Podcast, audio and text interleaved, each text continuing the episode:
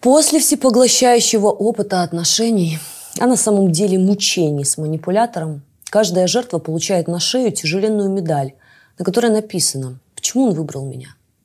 Сама постановка вопроса уже признак выздоровления и освобождения. Когда избавляешься от зависимости, хочется понять, что именно к ней привело. Ведь иначе рискуешь получить вторую медаль, а потом и третью. Можно неожиданно стать чемпионом мира в беге по граблям. Чтобы грабли, как аллегория, навсегда исчезли из вашей жизни, я записала это видео. Сегодня вы получите ответ на вопрос, почему у одних отношения с психологическим насильником краткий опыт, а у других имена меняются, а история все та же. Почему манипулятор обратил внимание на меня? Потому что увидел в вас ресурс. Жертвы поработителя чаще всего успешные, умные, уверенные, красивые женщины и мужчины, не склонные к лжи и цинизму. В этом виновата я? К сожалению, самое трудное после отношений с мучителем – избавиться от заниженной самооценки, на которой насильник взращивал тотальное чувство вины. Жертва привыкает винить во всем себя и искренне верит, что ответственность за появление лжепринца в ее жизни тоже лежит на ней – Слова манипулятора «во всем виновата только ты» становятся программой, которая долгие годы разрушает жизнь. Запомните, вы не виноваты. Обвинять себя все равно, что думать, меня ограбили, потому что у меня есть деньги. Деньги – это ваша внешность, сексуальность, харизматичность интеллект, финансовое положение и влияние, популярность и публичность. Вы не виноваты в том, что ваш ресурс привлек игрока, но буду честна до конца – мы виноваты в том, что не дали ему отворот-поворот при первых же признаках неуважения. Почему манипулятору удалось меня поработить? На то есть несколько причин. Первое – преступный оптимизм. Вера в сказку. Наше представление о прекрасном принце, принцессе. Мы рисуем себе несуществующий образ идеального партнера, реализовать который способен только манипулятор, находясь в полной подстройке.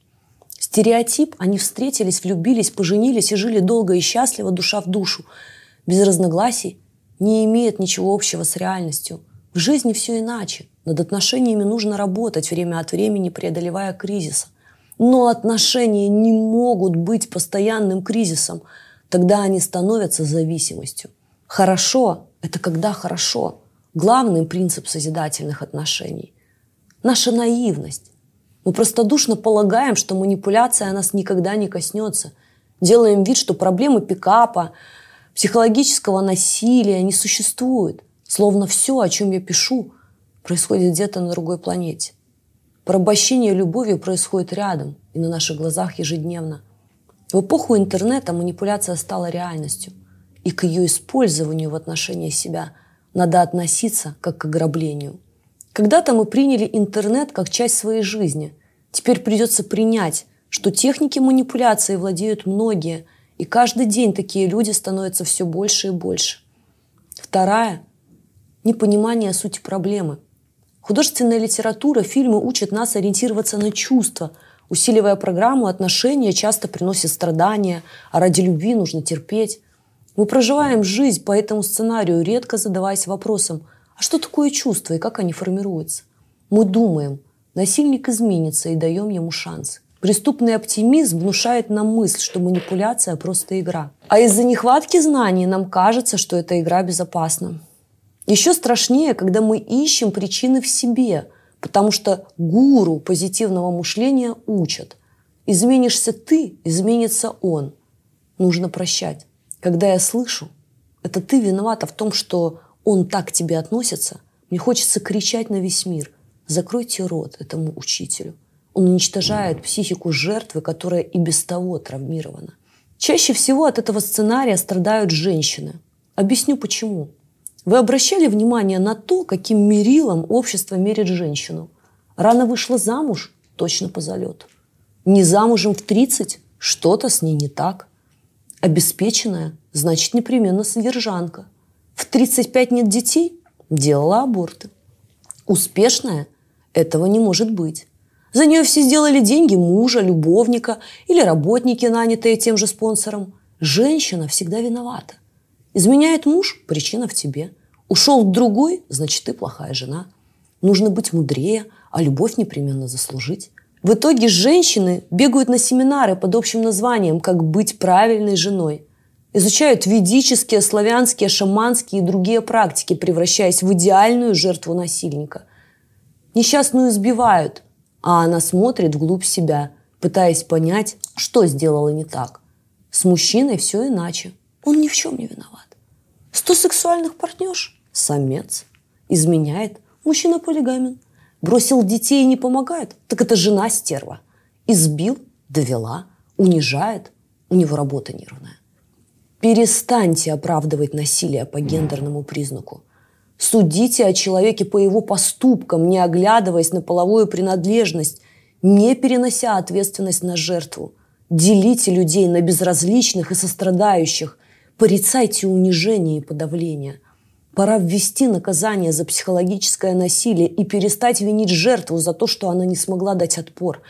Как можно не видеть очевидного? Человек со здоровой психикой вместо того, чтобы изменять, расскажет партнеру, чего ему не хватает в сексе, предложит решить проблему или расстанется. Если кто-то меня не устраивает, я пройду мимо и не стану уничтожать его, мучить, порабощать. И если психопат унижает, а патологический изменщик изменяет, значит это доставляет им удовольствие. Насильнику нравится мучить. Он получает от этого настолько сильный кайф, что даже готов ходить на тренинги, чтобы изучать техники подавления и практиковаться на живых людях. В том, что делает поработитель, виноват только он. Ему безразлично, что чувствует и думает жертва. Он циничный манипулятор, который наслаждается чужой болью – у него нет эмпатии, потому что если бы была, он бы так не поступил. Третье. Размытое представление о любви, отношениях, страхе, деструктивные программы в бессознательном, неэффективная система ценностей и модель любви. С этим всем вам предстоит разобраться. Под этим видео вы найдете ссылки, которые помогут в этом. Важно понять, что из-за размытых понятий об отношениях и комплексов Жертвы манипуляции используют логику, чтобы оправдать решение, основанное на страхах, сомнениях и чувстве вины. Вначале говорят, это любовь, а со временем я уже столько прошла, все так живут, зато есть деньги, многие не такое терпят, это ради детей, бьет, значит, любят, я не могу быть одна, в моем возрасте женщина никому не нужна, некуда идти. Слово «любовь» становится прикрытием для выбора, причины которого совсем другие – на нас влияют защитные механизмы психики и установки, полученные в детстве. Трудно признаться, я терплю унижение, потому что боюсь. И намного легче сказать, я сохраняю семью ради детей, у нас любовь. Я же считаю, что любовь – чувство созидательное.